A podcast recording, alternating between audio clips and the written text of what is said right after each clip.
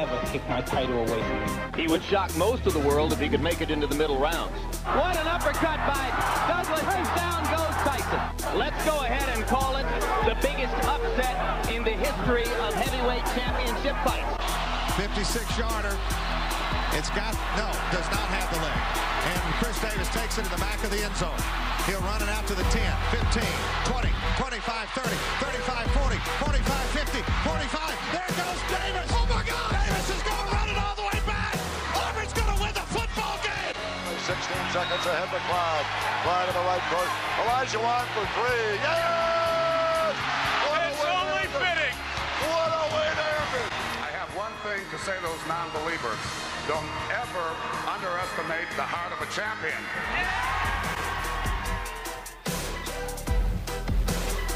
Yeah! Well, today we're continuing. Actually, we're finishing up our 2-week series entitled Underdogs. Last week, if you were not here, you owe it to yourself to go back and listen to Pastor Derek's message as he kicked off this message series entitled Underdogs. And he looked at the two thieves that were on the cross the day that Jesus died. And those were certainly some underdogs. They were in an underdog situation. One of the thieves responded with pride, and the other with humility and surrender. And he taught us last week that we need to be people, when we find ourselves in an underdog situation, to humbly surrender, and God will show up and show out in our lives. And so if you missed that, week one last week, make sure and go back and listen to that and let it challenge your life. Well, today I want to talk to you about underdog, and I want to specifically talk to you about how to have faith through the fire. But before we get started, it's already been mentioned, and just by looking around you can tell it is Super Bowl Sunday. And it's kind of unique because this year, as you know, it's right here in the city of Houston. Now, I don't know if anybody else did this. Me and Leah, we just stayed clear of downtown Houston. Anybody go downtown over the last few days? Leave your hands raised for just a moment. These are all the crazy people, especially if you did not have to be downtown and you were there anyway. It's a little bit cray-cray. That's all I'm going to say. Well, being that it's here in Houston, I figured I would share a Facebook post that I received about a week ago that maybe somebody wants to be a part of. This is the Facebook post. It was from someone who has 2 tickets to the Super Bowl. They are box seats, and there's free parking that is included. He didn't realize when he bought them over a year ago that it was going to be the same day as his wedding, so he can't go. If you're interested and you want to take his place instead of him, it's at St. Peter's Church, downtown, 5 p.m. Her name is Donna, and she will be the one dressed in white by the altar if you want to take his place. Gotta love Super Bowl weekend. Again, today we're starting this series, finishing this series entitled Underdogs. We all love the story of an underdog. In sports, we've seen a lot of times where people would cheer on the underdog. One of the greatest underdog stories as it relates to Super Bowl weekend was actually back on January 12th, 1969, Super Bowl III. It was the New York Jets, and they were going up against what was known as the Baltimore Colts at the time. Going into the game, New York Jets were anticipated to be 17-point underdogs. But the famous Joe Namath guaranteed that the Jets would pull out the game no matter what everybody else said. He says, I know we're underdogs, but I guarantee a win. And sure enough, on that day, they defeated the Colts 16-7 to win the game. Underdog story. Or what about February the 3rd, 2008, Super Bowl 42, Eli Manning's New York Giants against Tom Brady's Patriots. The Patriots in that particular season were undefeated, and everyone thought that they would surely win the Super Bowl. They were 14-point advantage. Eli was an underdog, and it looked like the game was going to shake out exactly like it was predicted to do. In the fourth quarter, they were down by 14-10. Eli and his group, New York Giants, they got the ball on their 17, and with 2 minutes and 39 seconds left on the clock, were able to drive 83 yards in order to win, even though they were considered the underdog. Or what about this date? February the 5th, 2017, Super Bowl 51. Houston, Texas, Patriots against the Falcons. Patriots are considered the upper hand, and the Falcons are considered the underdog. But as I will predict, even right now, we are going to have another underdog victory in this place. And I am one of those who, about 2 weeks ago, became an Atlanta Falcon bandwagon fan for a day. That's it, just for a day. If you're a Patriot fan, sorry, but not sorry. We love underdog stories. We even make movies about the underdog, right? Everybody remember the movie Cool Runnings. Anybody remember that movie? Jamaican bobsled team. Who would have ever thought? A Jamaican bobsled team. Feel the rhythm, feel the rhyme. Come on, people, it's bobsled time. And we cheer on the Jamaican bobsled team. What about the story of a little boy named Rudy? Rudy goes and he goes to a university, and nobody thinks that. One of the favorite quotes that is in that movie, look, Rudy, you're 5 foot nothing, 100 and nothing, and you were barely a speck of athletic ability, and you hung in there with the best college football players in the nation. And we cheer on for the underdog. It's not only in sports. You see it in movies that have to do with like war, the 300, or what about the perhaps one of the greatest movies of all time, Braveheart. Anybody Braveheart fans in here? This group of people who had no hope, they were most certainly the underdogs, and all of a sudden you see Mel Gibson out there, and he has his face painted, and he's yelling out to the top of his lungs, they may take our lives, but they'll never take our freedom, and we're all cheering, and we're going crazy, and we're looking at our wife's makeup jar in order to find some blue paint, in order to have some war paint, and we're beating our chest, and we're like, yeah, we're cheering on the underdog. Why? Because we all like stories of an underdog. Can I be honest with you, though? While we like to cheer for the underdog, we don't like to be the underdog. It's one thing to cheer for an underdog. It's a totally different thing to be the underdog in our lives. But you know the Bible is full of underdog stories. Almost everybody who was used greatly by God at some point in their life would have been considered an underdog. Think of it for just a moment. There was a guy named David who went up against a Goliath, and he faced fear.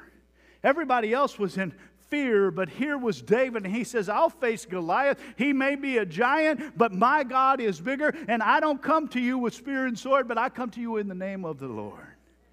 Underdog story. Take a moment of Moses and Pharaoh. And this time it's not only fear, but it's freedom. I want you to go and tell that Pharaoh, let my people go. But God, I stutter. How can I be your mouthpiece? I'm an underdog. And yet God used him in a mighty way. Think of a prophet named Elijah. He goes up, and there are 450 prophets of Baal. And he says, I want to meet you on the mountaintop, Mount Carmel. And he says, take and you pray to your God, I pray to my God, and we will see who answers by fire. All of them underdog situations. One was fear, one was freedom, one was fire. In every situation, God seems to always be for the underdog. So I don't know where you're at this morning. Perhaps you feel a little bit like an underdog. Can I tell you some good news? You're in good company. Because God is a God of the underdog. And the list in the Bible, it goes on and it goes on. Well, today I want to talk to you about a story known as the story of the three Hebrew children against a mighty king. You may have heard it in Sunday school growing up, the story of Shadrach, Meshach, and Abednego. Their story is found in Daniel chapter 3, if you want to turn over there. And as you're turning there, let me just give you a little bit of the background so that you can have the context of the message that I'm going to share with you today. Shadrach, Meshach, and Abednego. In order to understand it, you have to go back just a little bit. Back to the year of 605 BC. And this year there was a king of the Babylonians, whose name was King Nebuchadnezzar. He went up against war against God's people of Judah, and he was able to conquer them in an unimaginable fashion. Following that victory, King Nebuchadnezzar decided he was going to take some of the brightest young men of all of Judah and bring them back into captivity in Babylon. Now, his desire in doing so was in the next 3 or 4 years, he was going to indoctrinate these guys so much that they would think like Babylonians and they would act like Babylonians. He was going to take them out of their culture, and he was going to change them so that he could eventually use the brightest of all of Judah to be over some of the affairs of Babylon. Even the Bible says he tried to change them so much that he literally changed their names. If you look at the book of Daniel, their names were not originally Shadrach, Meshach, and Abednego. It was Hananiah and Mishael and Azariah.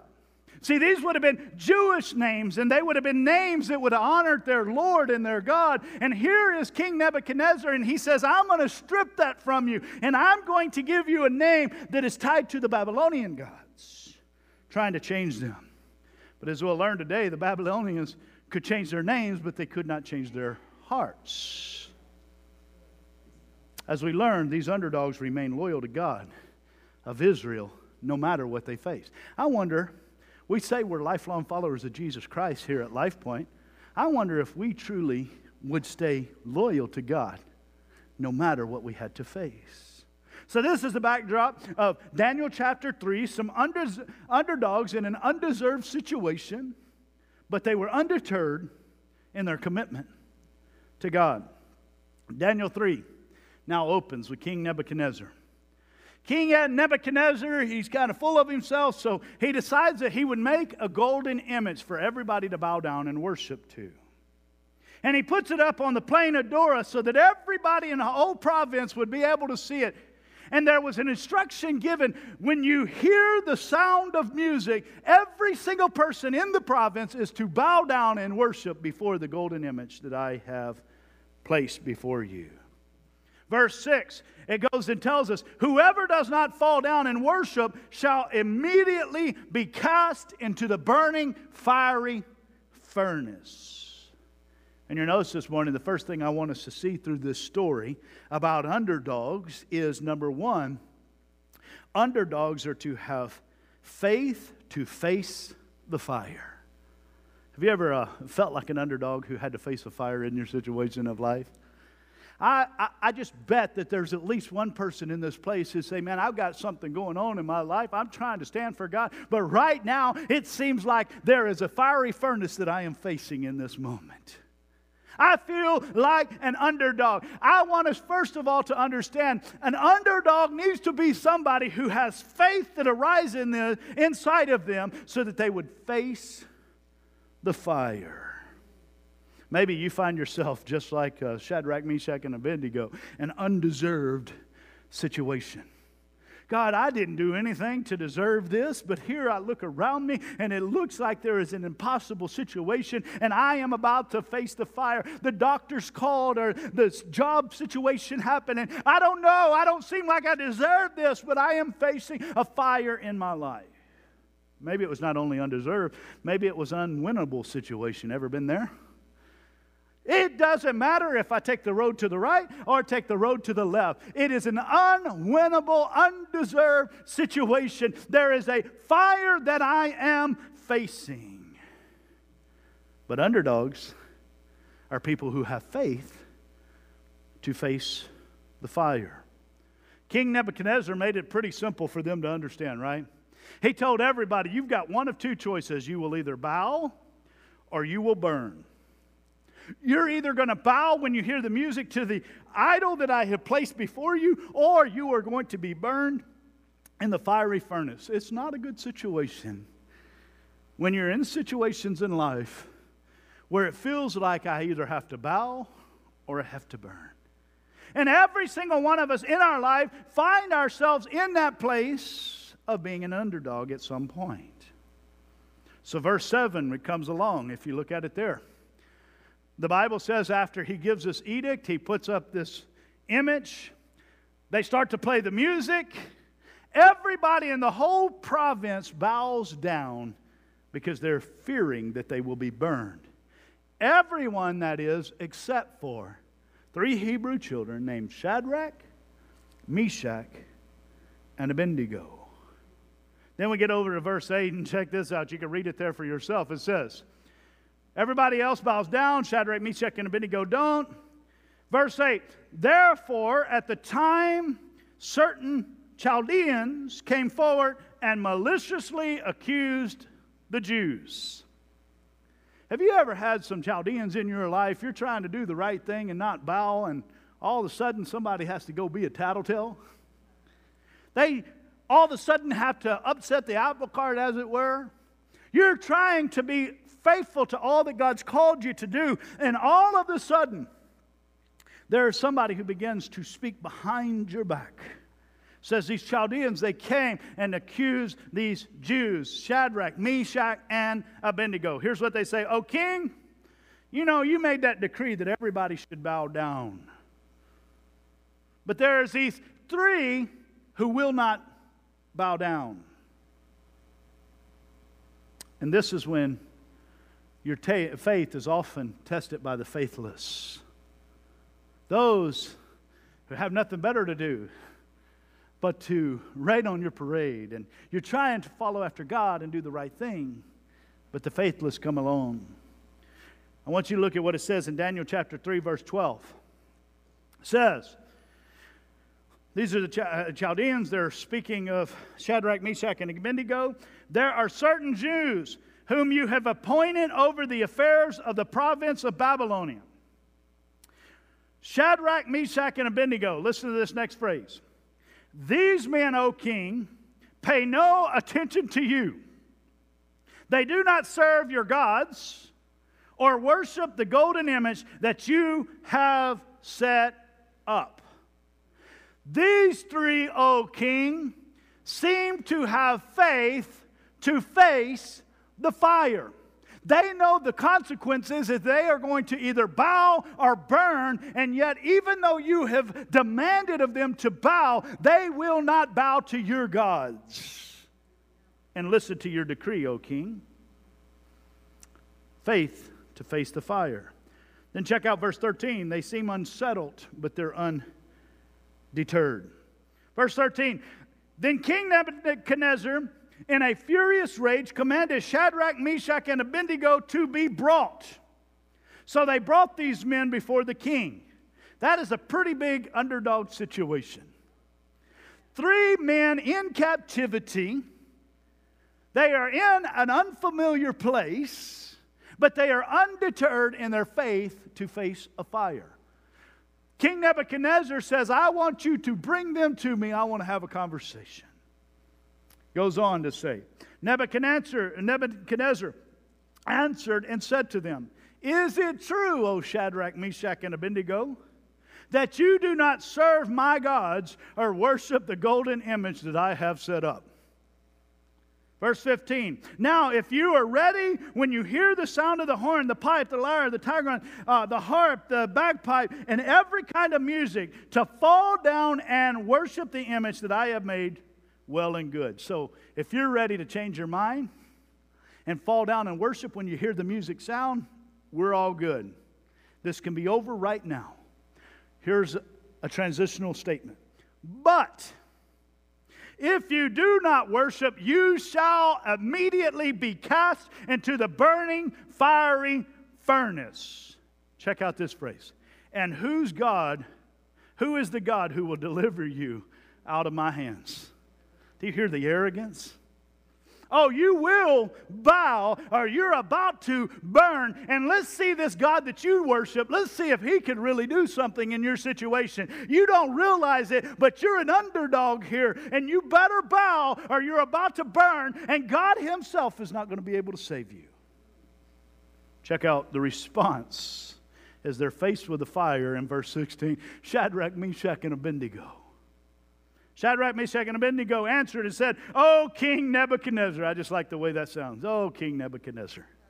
I just read it like that. O King Nebuchadnezzar. "O King Nebuchadnezzar, we have no need to answer you in this matter." What? 3 slave boys going up against the king, and this is their response. "Oh, King Nebuchadnezzar, are you joking me? We don't have to tell you an answer to this matter because we know our God is mighty." Goes on. Verse 17, "If this be so," what is he talking about? If you throw us in the furnace.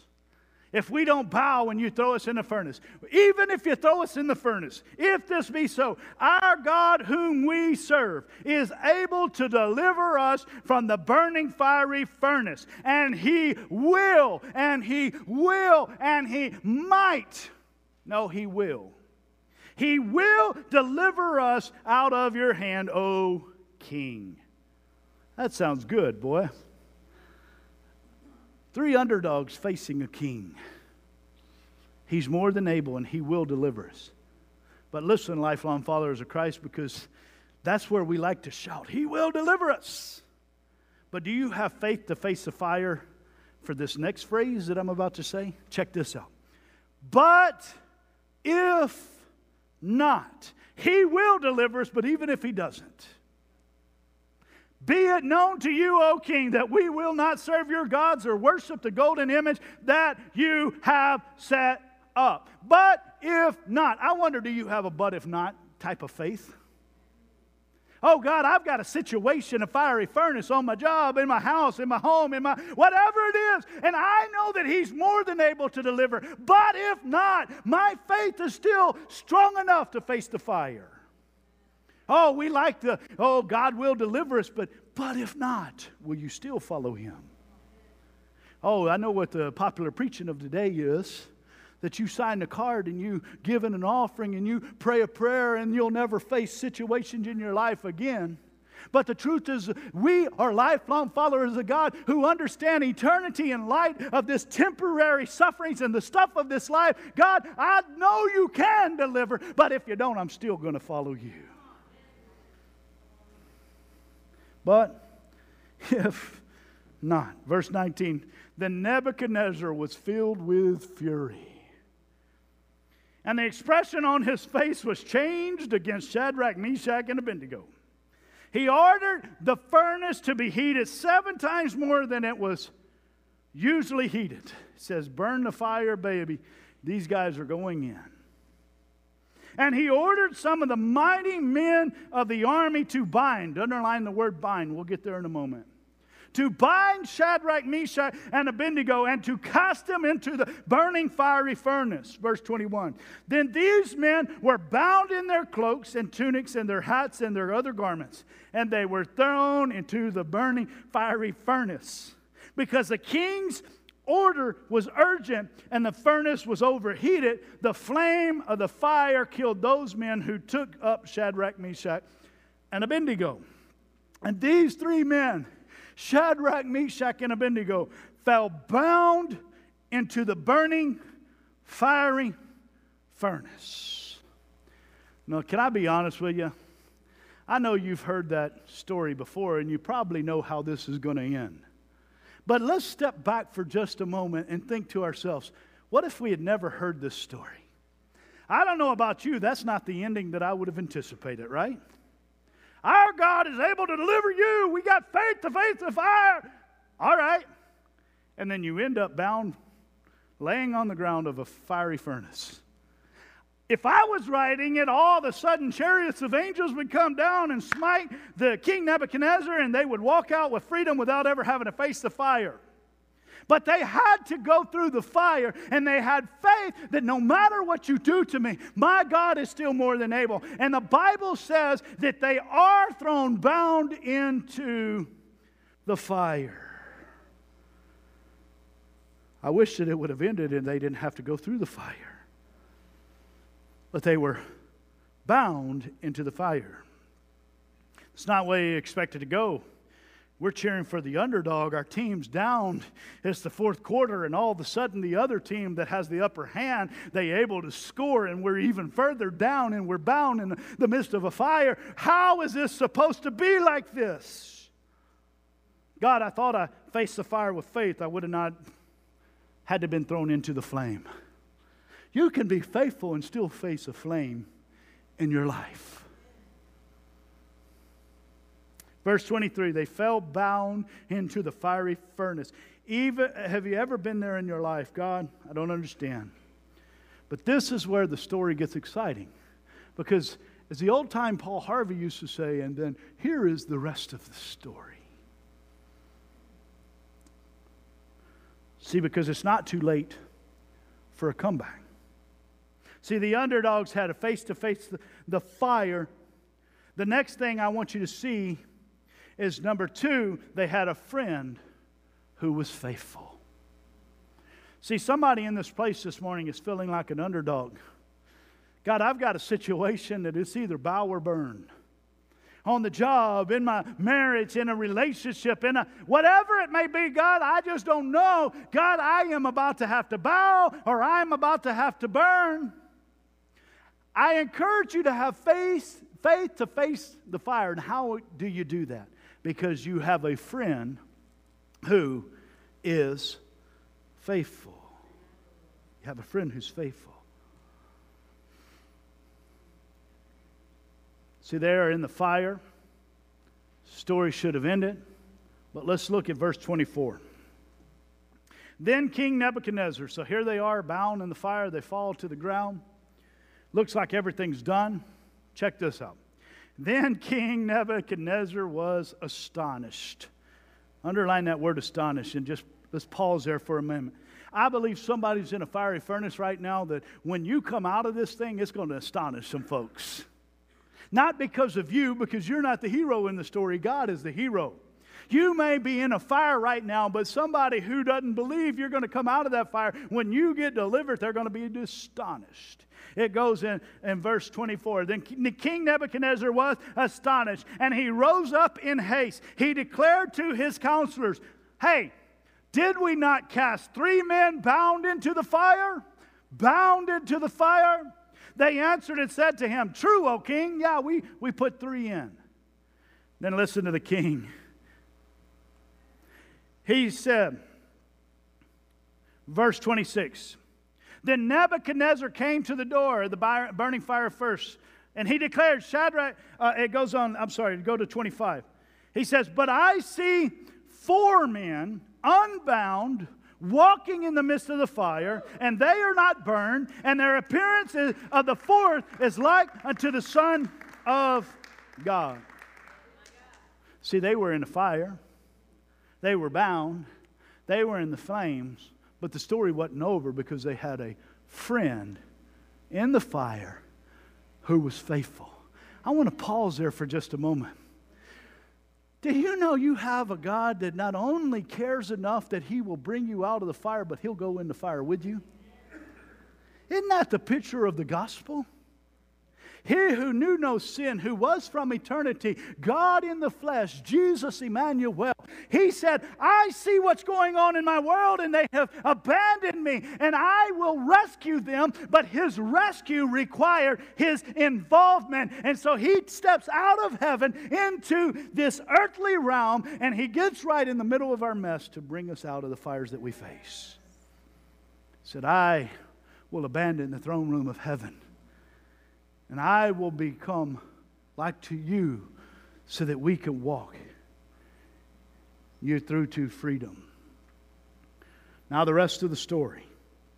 Verse 26. Then Nebuchadnezzar came to the door of the burning fiery furnace, and he declared, Shadrach, Meshach, and Abednego, servants of the Most High God. He's changed his tune a little bit. Come out and come here. Then Shadrach, Meshach, and Abednego came out of the fire. That's a word for somebody in this place. You're in a fire, but you're going to go through the fire. You're going to come out of this. This is where it even gets more exciting. I hope you read the Bible for all it's worth and you get yourself involved in this because, boy, it's exciting. Second part of verse 27. The fire had not any power over the bodies of those men. The hair of their heads was not even singed.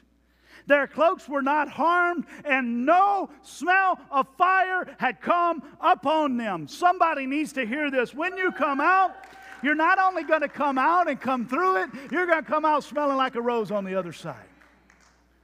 Beats all logic. How is that possible? The fire was so hot that the men who threw them in died instantly. And yet, all of a sudden, they come out. Not only were they not dead, they didn't even smell like smoke. And listen to this. Somebody needs to hear this as I was preparing. Remember, they fell bound into the fire. The thing that is currently binding you is the thing that's going to be a part of your great testimony. Because here they are, they're bound in the fire. They come out unbound, unscathed, not even smelling like the hint of fire, because they had a friend who was faithful. They're not the heroes in the story. Sure, they stood up and had faith, but it was God who was faithful. Listen to verse 28. We'll read the final passage here. Nebuchadnezzar answered. He changes his tune. When we have faith to face the fire, it doesn't only change our lives, but all those lives around us. He said, "Blessed be the God of Shadrach, Meshach, and Abednego, who has sent his angel and delivered his servant, who trusted in him." Who trusted in him. Are you trusting in him? Who trusted in him, and set aside the king's command, and yielded up their bodies rather than to serve and worship any god except their own God.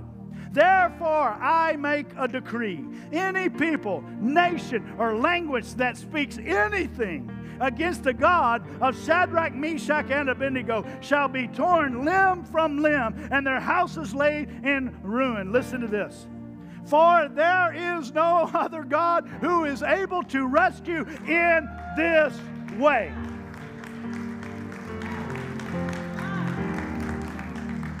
And then the king promoted Shadrach, Meshach, and Abednego in the province of Babylon. Unsettled, undeserved, but undeterred. We will have faith to face the fire because we have a friend who is faithful. This morning, how does it relate to each and every one of us? Somebody in this place is feeling just like an underdog. Now, I didn't list off what all those areas that maybe you look like it's either bow or burn, but you, in the moment that we are praying and we are speaking and I'm talking to you, something raises up inside of you and it looks an impossible situation. I want to challenge you to let your faith arise and have faith to face that fire. Somebody in here needs to be reminded that even in the midst of the fire, you may go through the flame, but you still have a friend who is faithful. Today, I want us to not only hear God's word, I want us to respond. I feel a sense in this place that some of you are facing some stuff. You say, "Man, see, so I don't know.